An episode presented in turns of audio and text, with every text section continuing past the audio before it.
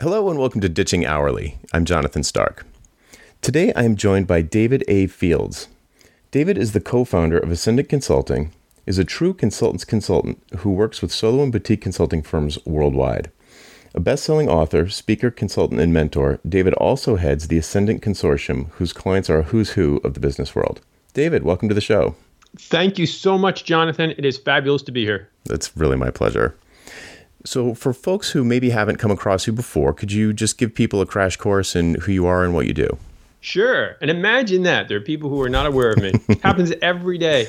Uh, 95% of my business right now, Jonathan, is actually working with other consulting firms. So, whether they are uh, solo practitioners or small boutiques up to call it $25 million, I, I work with a few folks that are larger but mostly 25 million and under, down to folks that you know, maybe have just started a practice and are, are just uh, sort of cracking six figures.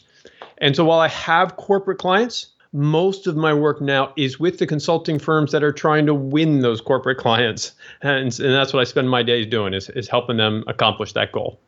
Excellent. So I've got your new book.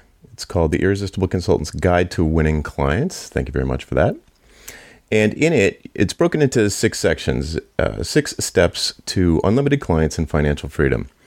And there's a, a, section that I'm particularly interested in, so I think it would be a great place to start. And that is this section on, uh, I think it's maximizing your impact. Am I sure? Okay, cool. So, can you sort of give it? There's a, a bunch of sort of subsections here. Could you give us a kind of overview, and then we'll drill into individual questions? Um, sure.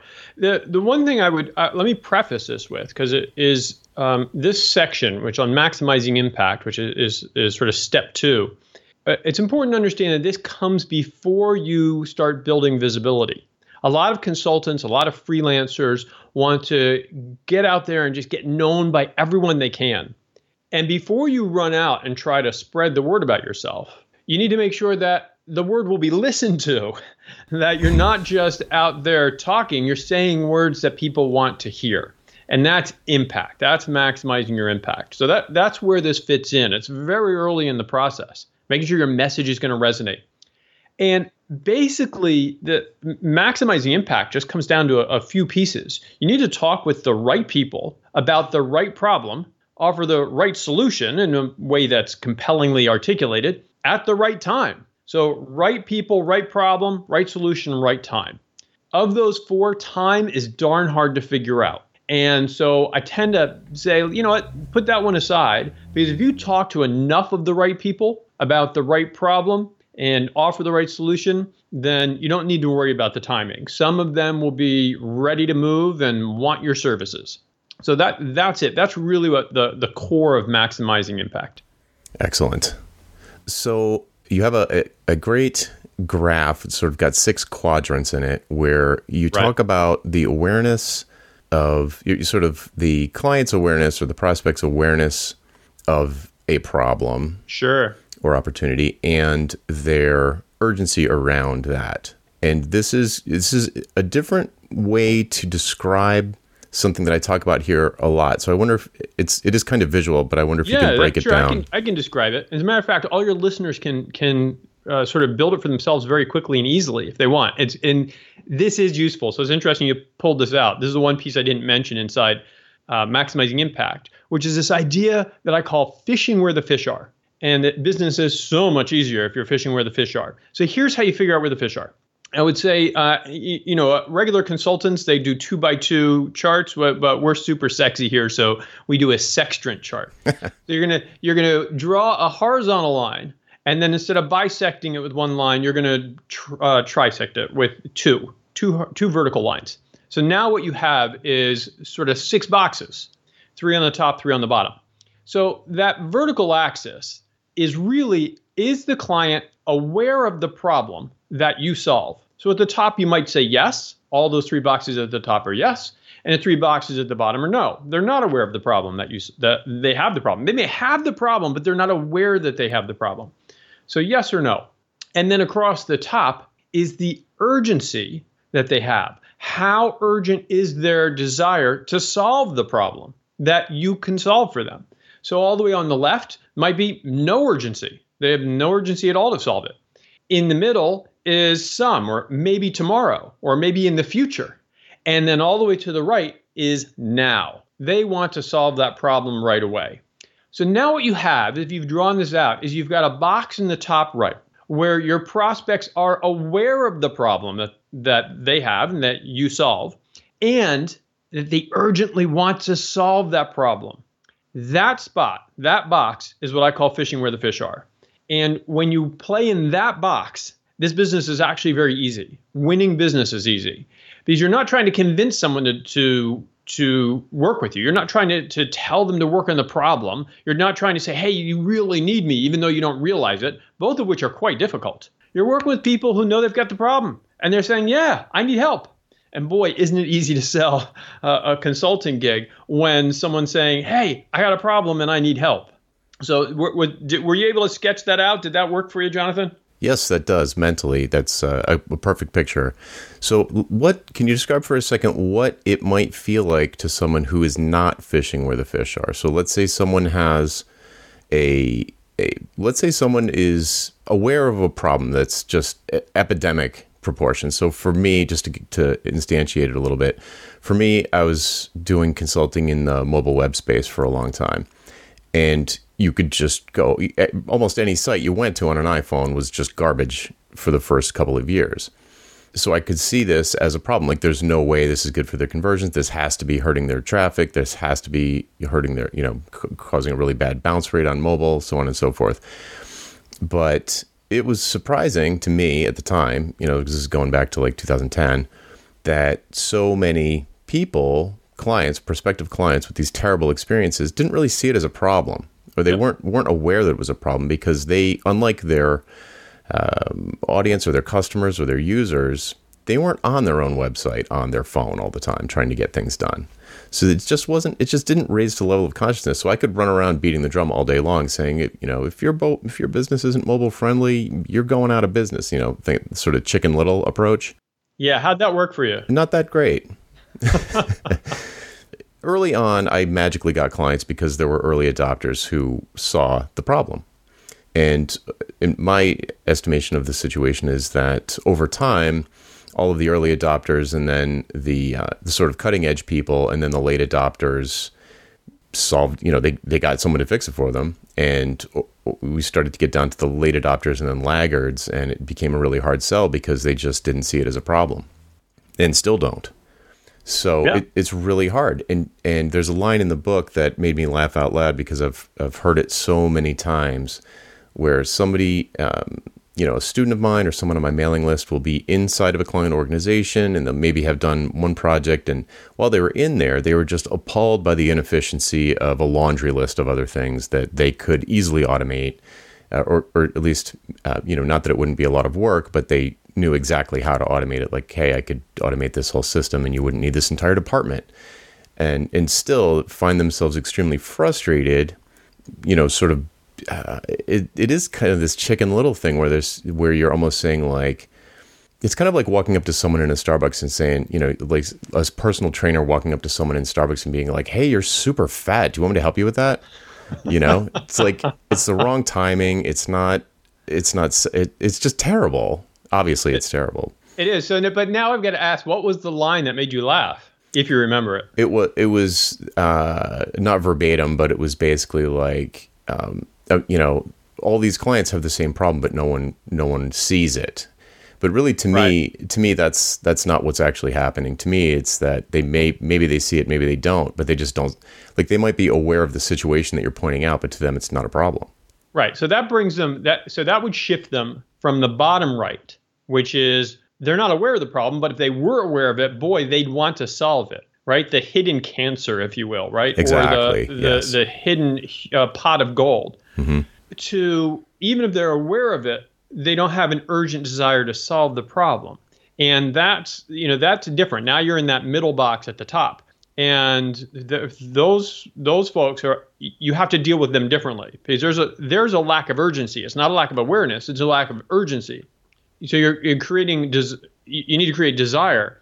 And frankly that's hard to do. And so if you have been working in an environment where you're chasing folks right? You're trying to create this desire. You go well, look there's a huge problem. And look at all you um you, you people at starbucks who I could help because I'm a personal trainer and you're not as fit as you could be, I could help you. Right. And you're trying to create demand and you're submitting proposals and nobody is signing. You might not even hear from anyone. Yep. Right. That problem, if you have a lot of proposals that are languishing, mm-hmm. if you don't hear back from prospects, it's because you're operating where there's a lack of urgency. And yes. it's extremely frustrating and the answer, it, it, the answer actually isn't later in the process. It's not that you're doing something wrong in the selling process. It's you're doing something wrong in the in the prospect selection process. Right, right. So if we're to use your metaphor and to use myself as an example, because I know examples help people. When I, you know, you talk in the book about, you know, you you can move your boat. You know, you can sort of paddle around in your boat and find where the fish are. Yes. Or you can just randomly moor yourself somewhere and, and assume that just by throwing the line in the water you're going to be pulling fish in. And you're like i can't believe this this industry's dead. There's no fish coming out of the water. This pond is dead. Well maybe you're just in the wrong spot in the pond. And with me it was a similar sort of similar sort of feeling where it wasn't that i was in uh, to use the fishing metaphor when it first started the whole industry was basically invented by the iPhone in 2007, 2008. So there was no pond. And I was the first boat in it, or one of the very first boats in it. So we were pulling, fish were jumping into the boat because the pond was incredibly small. So there was some competition, but not not not enough to support the demand. But then the pond got bigger and bigger and bigger and bigger. And if you didn't move your boat, you're still sitting in that same spot, and the fish went somewhere else. Right. Right. So if we want to totally butcher the metaphor. then we say e- even where you are, if you are somewhere in your pond or whatever, and you're not catching any fish, you could move your your boat. Right. So that's one way at it. There's another way at it, which is to basically talk to the fish, um, become the Doctor Dolittle of fish or whatever it is, and incredible Mr. Limpet, and and right, or SpongeBob or something like that, and find out what it is because because you're not solving the right problem for them. You don't have the right bait in some ways. So mm-hmm. so you don't always have to move your boat, though. In all likelihood, you're you are going to have to make some changes. The one thing you know is if you're not winning as many clients as you'd like to, you have to make some changes. And and you have to make your practice not about you. You have to make it about the clients. You have to make it about the fish, mm-hmm. so that you're you're going after fish and with what they're looking for. Yeah. What's the what's the line? Don't fish for you know don't don't fish using strawberries and cream as bait use worms as bait you know because just because you like strawberries and cream so so I've not heard that, but it but it's an interesting image. oh, it's a I, I t- completely destroyed it. It's a great quote that I destroyed, and it's a classic. I think it's uh, oh geez, it's a classic. I think it's um uh how to make friends and influence oh, people. Oh, the Dale Carnegie. Yeah, I, I think it's a Carnegie quote. Yeah. Oh well, that's great. Yeah. Anyway, I'll link to it in the show notes to you know up with Google under my fingertips to actually get it right. So there's something I want to point out here that we're that we're not making explicit. I mean, we're okay. saying it, but we haven't made it explicit. We're not talking about solutions. We're talking about problems, the problems right. that the clients have that you solve. And you just talked about, you know, it's about the fish. It's not about the fisherman. So let's talk a little bit about you know, this all sounds logical and, and straightforward, but how do you talk to the fish? How do you find those problems? How do you find that find your way to that top right square? Wow, what a great question. Not enough people ask that question. The the answer to that is it's actually extremely simple. Um, not easy like most of the stuff. It's not easy, but it's simple. And the uh, the answer is you ask. You, you just you flat out ask. So I'm heading up to to Toronto tomorrow as, we record this, and because I have an all day session with a consulting firm up there on Thursday. So what do I do tomorrow before I before I get there? Well, what I do is I reach out to other boutique firms, the leaders of boutique firms, some of whom I know, some of whom I don't know, and basically say, look, could I um, could I meet you not for any kind of sales call, just to learn from you, just to hear what's going on in your world. Now, this, this isn't easy, especially if you're introverted, and I'm actually introverted, but it's critical because every time I have a conversation with someone who looks like my prospective clients, I learn something. I learn about what's going on, what their problems are, what their problems aren't, which is just as important because I don't want to waste my time talking about things that they don't need to solve. So the way you learn about this, the way you figure this out is actually by talking to people and asking them. And you might ask them, what problems have you had in the past year, two years, that were so pressing, so urgent, so expensive to leave unsolved that you actually hired someone to help you solve them? That's the right question. The wrong question is, hey, here's my fishing line, or here's what I want to do. This is what I'm thinking about building my consulting practice on. What do you think? Or would you maybe buy this? Those are the wrong questions. Mm-hmm. Anything hypothetical like that will give you uh, bad data. It will just give you very bad information. You need to find out what they are actually experiencing right now or what they've paid for in the past. That's what's going to tell you what the, the problems are in the marketplace. Absolutely. And you, you already said it, but I'm going to say it again. The answers to these questions might not be solvable with your current solutions or your current activities, but they could be well within your skill set, your broader skill set, or they could be some skill that you could easily acquire. Sure. So you can you can learn things. As a matter of fact, the firm I'm working with tomorrow is a great example of it. Now they're a, they're a, a small boutique. They're they're uh, under $10 million. And the two owners, I, I don't I want to be careful just because some people know who I, I work with, but they're working in an industry and they're now extremely well regarded in the industry, yet neither one of them has a background in that industry. Mm-hmm. They have a background in a completely different uh, world. Uh, and that's true of a number of my, my clients, quite a few of them that are very successful. They didn't define themselves by what they had done in the past, they define themselves by what their clients want.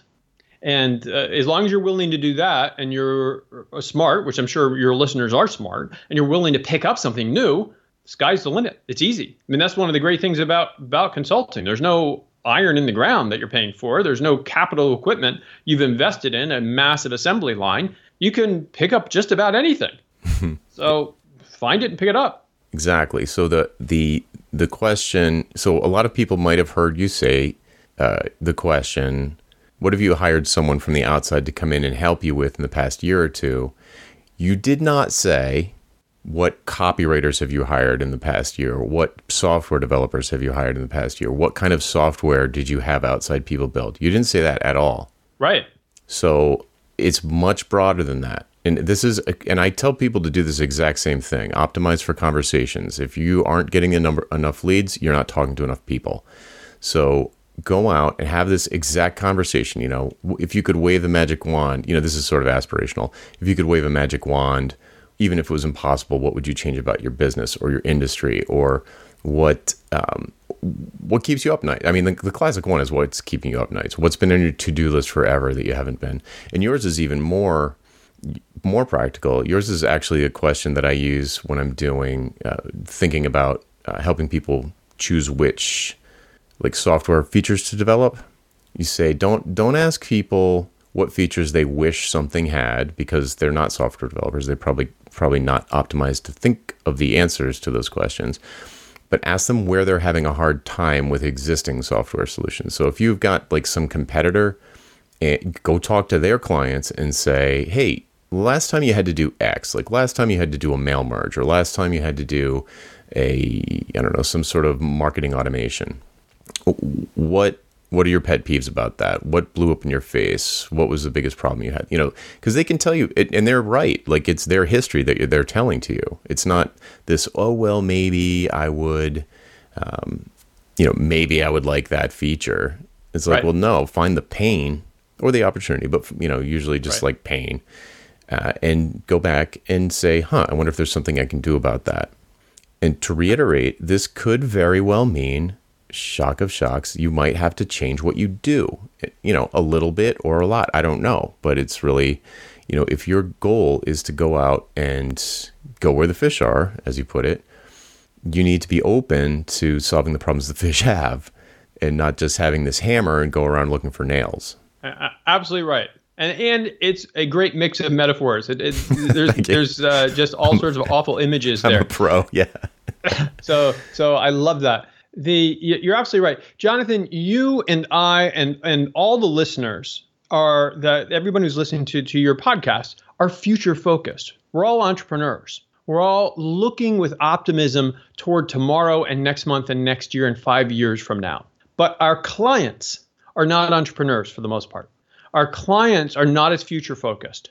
And asking them about the hypothetical, asking them about tomorrow and what do they need is uh, not only is it not a good use of time, it will steer you in the wrong direction. You will you will literally get bad answers that will cost you time and money our clients, we need to focus them in the past. And it can be difficult for us because we're future focused. And it's a critical step. It's an absolutely critical step. Keep those conversations past focused and focused on symptoms, like you said, problems or sometimes symptoms uh, is, is a good way to think about it. What is that pain that they're experiencing? Yeah, that's a good segue into into. Um, I, I read something. I'm not sure if I misinterpreted it, and okay. it's it's a phony question, but there's a a um, well, before I jump into that, uh, can you give people a background on what you mean when you say fishing line? Sure. Well, a fishing line is a very short encapsulation of your target and the problem you solve. I work with small consulting firms that are not achieving the revenue they think they could. Okay. So if someone hears that, they're either work with a consulting firm or they run a consulting firm or they don't. If they don't, they say that's not me and that's perfect. They either have the problem that I help solve or they don't. If they don't, that's fine also, because now I don't waste my time with them. What it does is it, your fishing line very quickly selects people, allows them to self select to ask more. They say, Oh, that's interesting. I run a consulting firm. Tell me a little bit more. And that's all you're looking for. It's a conversation starter. You throw that line out and you see if someone nibbles and tries to get into conversation with you from there on you're you're good. You you move into relationship building and nurturing and conversation. But that's all a fishing line is, a very succinct encapsulation of your target, which is extremely narrow, and the problem you solve, which is very precise. And it's meant to start conversations. That's it. Does that make sense? It, not only does it make sense, but it's like brother from another mother because listeners have heard me beating this drum endlessly. I have a different name for it. That doesn't matter. It's the same concept. And notice, dear listener, what it's what's not in it. What's not in it is how you solve that problem. There's no how in there. There's no explanation because you want them to ask how. It's exactly what you said. It's a conversation starter. So, very focused target market or audience or demographic or psychographic, just very clear I help people who believe this, or I help people who have this job title, or I help people who work in this industry with this problem they have, which is different than saying, oh, I build software for businesses. It's very, right. It's or like, even I support a certain software platform. Yeah. And, and that's um, if it's a narrow platform, and I work with another a number of firms that do that. They, they're they're working with clients that use a certain platform, and then they'll code within that. So in order to make it fit mm-hmm. the particular client, but it has to be beyond just the platform. It's what's the challenge with the pro- platform, and ideally, it's industry focused and a certain platform because the number one thing clients look for is industry experience. Yeah, that's good. I, I have a lot of people who do platform specializations too, things like Salesforce or FileMaker or Shopify, sure. that kind of thing. Right. Uh, but I do like that. I do agree with you that it would be more powerful instead of saying, oh, I'm a Shopify plus expert, to say, I help people who use Shopify or I help store owners who use Shopify with this particular problem that is common to the platform. Or maybe not, you know, maybe it's not widespread, maybe it's very specific but expensive problem for a small, small segment of Shopify users. Right. And actually, if you say I'm a Shopify expert, you're gonna you, you start devaluing yourself versus oh, I, I, don't I, I'm not smart enough to know what a, a Shopify problem is, but, but um, if I could say um, you know I solved the problem with Shopify you know duplicate uh, you know or uh, basket abandonment. Yep. Okay, that adds value, mm-hmm. and therefore you're able to charge a higher uh, fee because you're you're adding value. And so, focusing on the problem, and especially a high value problem, is how you create the opportunity to win a high margin, high fee project. Whereas if all you do is you say you're an expert, you're setting yourself up like a commodity and someone who will unfortunately be end up in a fee structure that's commoditized. Oh, that's really interesting. Uh, that's funny. The the notion of saying, "Oh, if you if you call yourself a Shopify expert, now you're in competition with, or yeah, I guess competition with every other Shopify expert." And I wouldn't actually recommend someone call themselves a Shopify expert, but uh, a Shopify consultant or advisor. I could see that on a business card. But I do like I do I, I, I do believe that you're right. I agree with that. That it would be even more powerful as a conversation starter. And uh, I don't know if you I, I don't know if you like the word differentiator, but to certainly to uh, certainly you're differentiating yourself when you are decommoditizing yourself. Uh, I see that synonymously, but tell me if you disagree. Well, um, I don't see them quite quite the same, but th- but that's okay. In part because one of the lines you you may um, not have seen in the book is that uh, I don't think consultants should differentiate. I don't think they should worry about differentiation. Well, that's why I'm that's why I'm stammering because I did read that, but, and I, I, kind of argue with your. I I feel like it's a distinction without a difference because in the book you say something along the lines of, you know, it, the client says, "Why shouldn't we go with cheapo ink?" And you say, well, because I'm more reliable, and that's right. That's a differentiator, though. It it is ultimately you do differentiate. What you differentiate on is reliability and credibility. Can you credibly solve the problem, and are you going to solve it without screwing up, without making your client look bad? That's very different from how most people perceive differentiation. Okay. And and most folks are trying who, who approach their website, for instance, or they approach their conversation with clients. They're thinking, how do I make myself different? How do I make myself look different from everyone else? And that's the wrong question. So you're absolutely right. In the end, there is a difference because our clients are choosing us for a reason, not just because they flipped a coin or threw a dart and hit our name. Hmm. And so there is a difference. It's just eh, that difference is not what people typically associate with differentiation, which in marketing often means finding these, these subtle or unique points of difference. That's not what we're after. Like product or solution focused differences. Yeah, like, that, what, like different features, kind of. Right. And that's just not what we're after. It's not about your whiz bang, super unique process. Yes. As a matter of fact, your whiz bang super unique process is more likely to scare off a prospective client than it is to attract them because it doesn't look as reliable.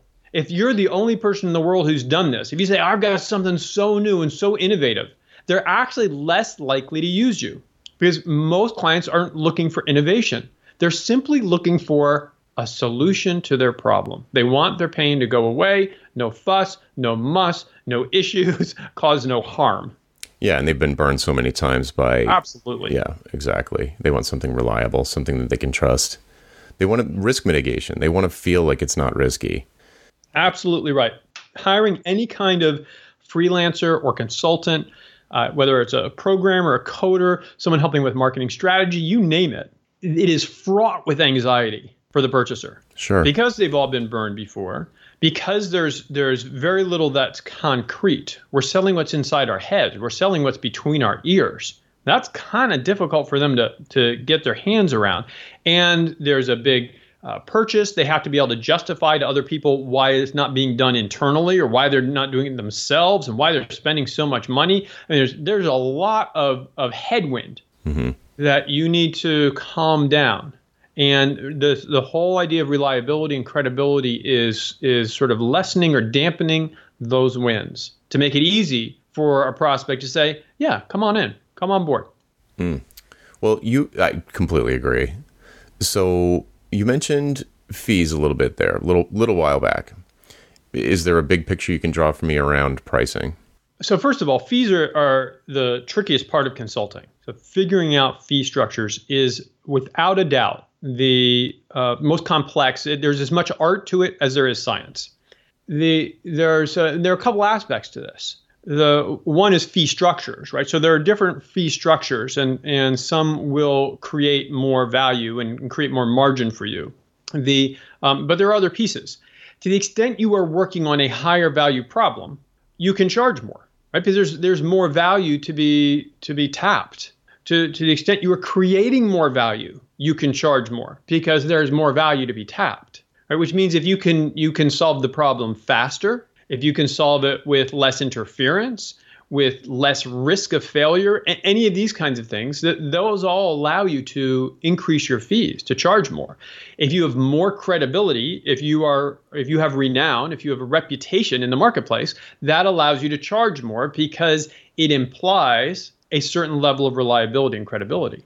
So you appear less risky. Yeah, you appear less risky. Exactly right. And and contracts and, and, and pricing is, is actually all about risk. It's all about risk allocation. Mm-hmm. Uh, and, and I don't talk a ton about that because that goes off into the, the really nerdy world of risk allocation pretty quickly. Uh, but that ultimately, that's what it's about. That's what they're paying you for. And the more confident you can make your prospect that you can solve their problem, that you are thinking about them, that you will not, in any circumstances, make them look bad you can hit those three.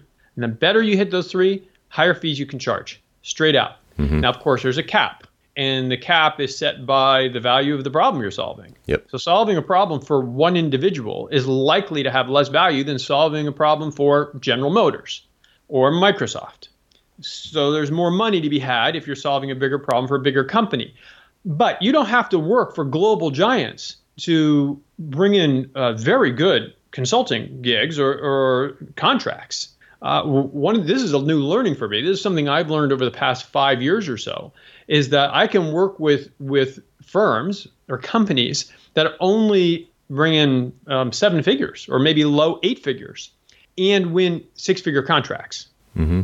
I used to think because my corporate business was all with big companies, but you don't have to work with big companies to win big business. What you need to do is solve valuable problems and that will push your pricing up. Now, that's all a little bit vague. So, um, do you want to drive it to a level that's more concrete, or what would work best? Do you think for your, yeah, your listeners, Jonathan? We can we can drill into. There's a specific thing I'd like to drill into, which is sure, which is this. You referred to sort of increasing your authority in the space, becoming a recognized expert, if you will, or if sure. you want to use another term, but basically looking like the low risk option. What are what are the sort of strategies and tactics that someone can use to go from, you know, a, what looks like a risky option to what looks like a safe bet? Yeah, that that, and again, really insightful question, because you know, how do you compete with Accenture? How do you compete with Deloitte? Mm-hmm. They've got big brand names. And the consultants who walk in with a card that's stamped with Deloitte or Accenture or PwC or E&Y,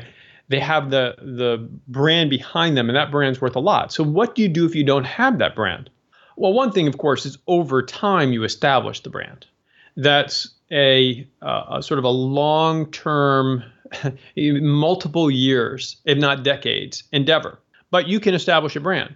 What could you do in the short term? Well there are quite a few things you can do in the short term. Uh, I'll, I'll give you just a handful of them. One of course is is you do good work right? So you can bring in case studies you can bring in testimonials you can bring in references from other people. But i'm going to tell you something that you can do. I'll give you you and your listeners a, a tactical tip. I don't know if it's in the book or, or not. It's something i call loopbacks. And basically when you are in conversation with a prospect they might ask you something and rather than answering it right away maybe they ask you um, do, do you know how to solve this certain type of problem in, in, in JavaScript? Okay, and again, excuse me because I'm not a coder, even though both my sons are.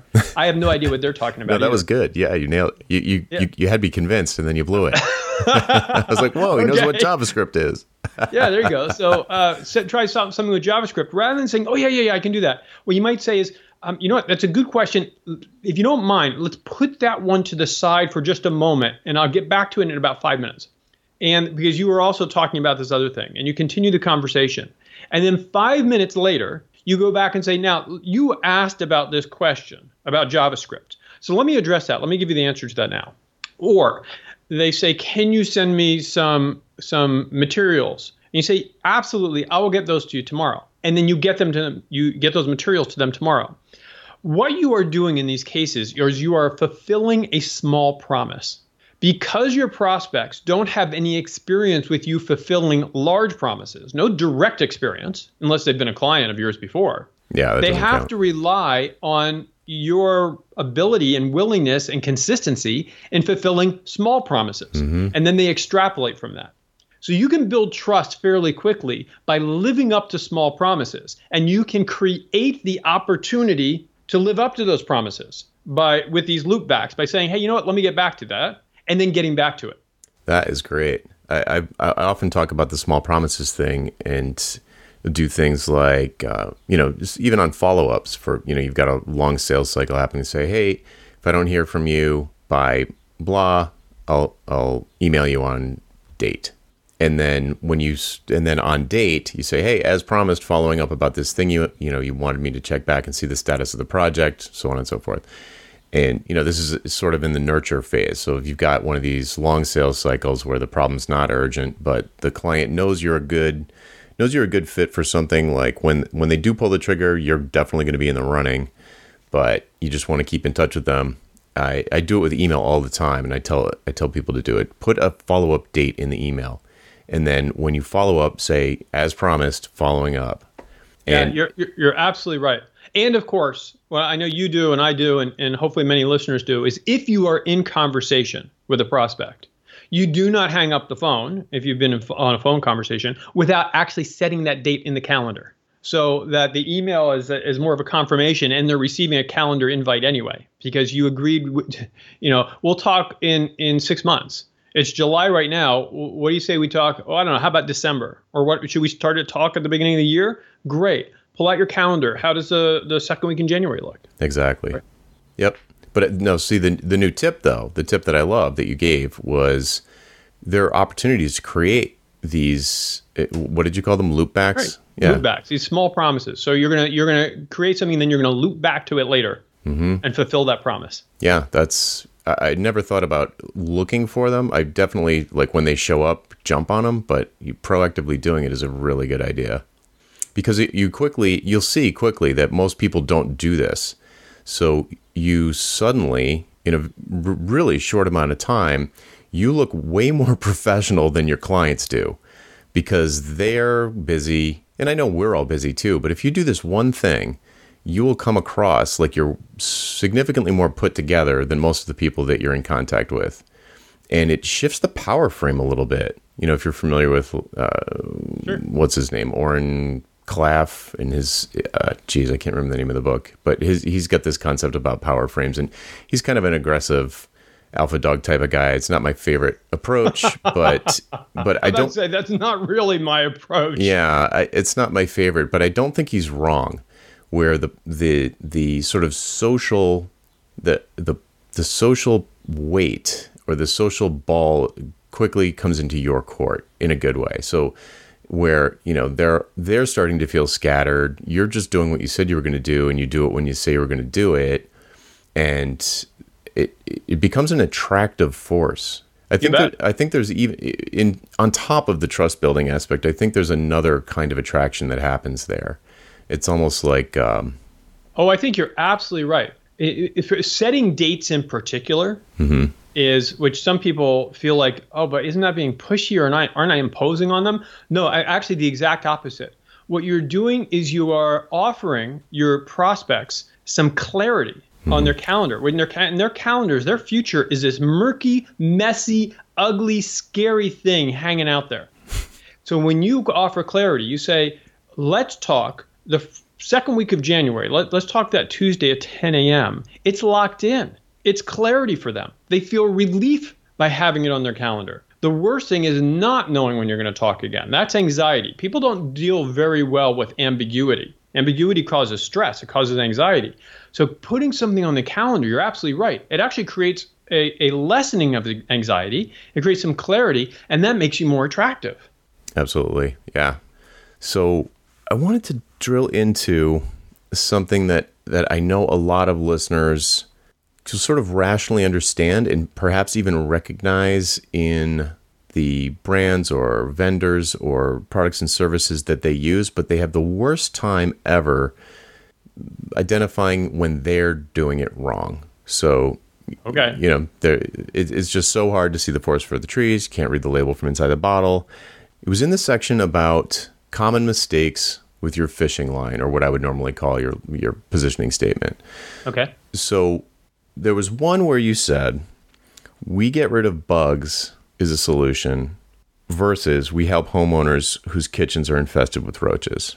And in do you mean in that sentence or that phrase, do you mean that like the entire fishing line would be we get rid of bugs?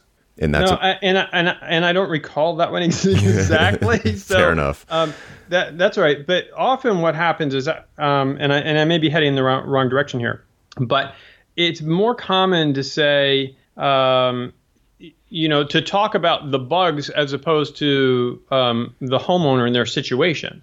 So the the issue actually isn't um, the the no one says um, I want an exterminator. What they say is, um, or, or, they'll say that eventually, but how they get there is, oh my God, this is so disgusting. I have roaches all over my kitchen. Yes.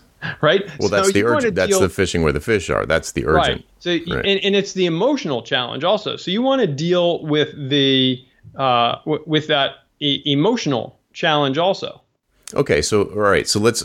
The thing that I'm getting at is the different difference between just using the desired future state versus the current state in the fishing line, and it it sounds like you ah, yeah. prefer to say, you know, it's not that you know we help homeowners have a bug free house. It's very different than I mean I mean I mean the listener, dear listener, I'm sure that when you heard kitchen infested with roaches, you you might have even recoiled. I mean, it's a powerful visual, and to to versus we help home, homeowners live a bug free life or whatever. It's yeah. Like, so you're you're talking a little bit about aspirations versus problems, mm-hmm. and you know, should we target aspirations or should we target problems?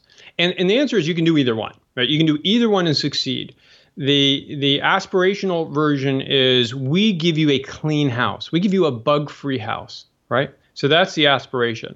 The the problem version is um, we kill those disgusting roaches in your house.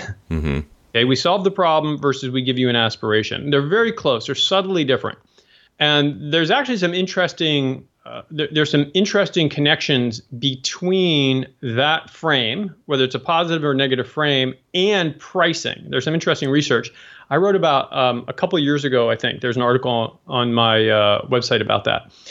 But the, it, you can go either way. Consultants tend to want to be aspirational because it sounds better, it sounds nicer. What I can tell you is it's a it's a um, longer sale to target aspirations targeting a problem is a faster sale because people want to solve their problems usually fairly desperately, fairly mm. urgently, whereas aspirations have less urgency and they and they're more discretionary. Mm-hmm.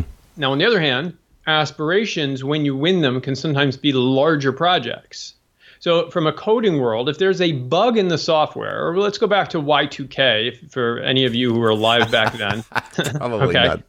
Probably I'm, not I'm, as many as I wish. Yeah, I know. I'm, I'm dating myself here, but you know, Y2K was you know clearly there was a problem. We have to fix the problem, or our software will break. That was not aspirational. Mm-hmm. It was a problem, and there was huge urgency on that.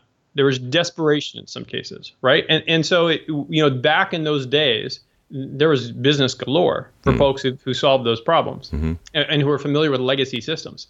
The the aspiration at the time may have been, you know, what I'd love is is a a um, I don't know. We're, we're, talking back in the early '90s. I, I would love a graphical interface, right? I, I don't, actually don't know what things were, were back then or what the aspirations were, but the, that getting that graphical interface, if that was an aspiration, is not nearly as uh, was not nearly as important and, and urgent as getting the um, the problem solved. And so the graphical interface may ultimately be a bigger win, but it's the Y2K problem at that time that got the money more immediately. Mm-hmm. Right. And so that's that's funny because GDP that just happened with GDPR. Right. And that would have been a better example. the but the the thing about that is that's those two specific examples, and there are other ones, and it's also similar to uh, the Gartner hype curve and you know blockchain and augmented reality kind of trending at the very peak of inflated expectations. They're all it's sort of globally ebbs and flows. I mean, like like in in 2001, like if all if your whole business was around solving Y2K bugs, see you later. You know, that's done exactly. now. so that's you know that's that's a very different kind of problem than say you know we help. Um, you know, people who manage apartment complexes get rid of roach infestations like that. That's a the kind of problem that's unfortunately almost surely recurrent or or it's not like globally happens once and then it's done. Yeah, I'll tell you what. Some of the most successful firms jump on those one and done problems and then pivot off of them. Interesting. Right? They create momentum and they pivot off of them. The it, it is important, especially especially for your listeners, because your your listeners are focused on certain software platforms or software mm-hmm. in general. It is very important to keep your your finger on the pulse of what's going on in the area you specialize um, in, and then uh, don't hang on too long mm-hmm. because yeah, it evolves. That. One of one of my uh, clients uh, is a is a is actually a nice size firm. They're they're around twenty million dollars, but almost all of their business was built on a certain call center software platform and doing implementation and and the, that types of stuff.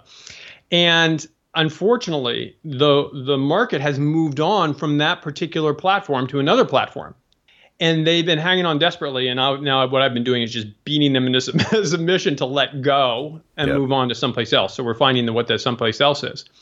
So your listeners do need to be very careful of hanging on to to one spot. But if there's an urgent problem, there's nothing wrong with jumping on that creating the connections, creating the relationships, and then nurturing those relationships and letting those people know that you've got broader capabilities.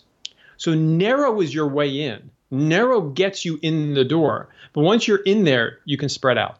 That is a really important point to emphasize because I know a lot of people miss it. I, I say it all the time too. These sorts of things, this is the sign outside your Irish pub. You you know, you don't have a list of all 200 beers on tap out on the sidewalk. You say cold Corona inside because it's 150 degrees out. It's how, how hot it feels in Providence right now.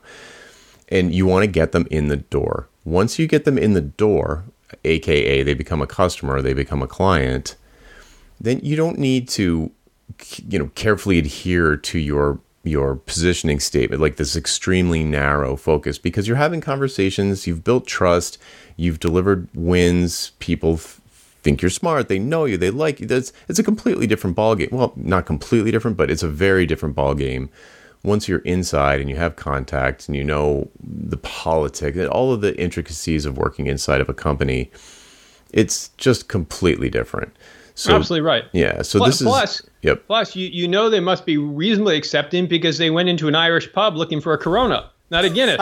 So wow, it, nice savage so, burn. You, you, know, so but, which is actually true of clients, right? So they will come to you and, and be open to you doing more once you've proven you can deliver the the basic goods. Yes.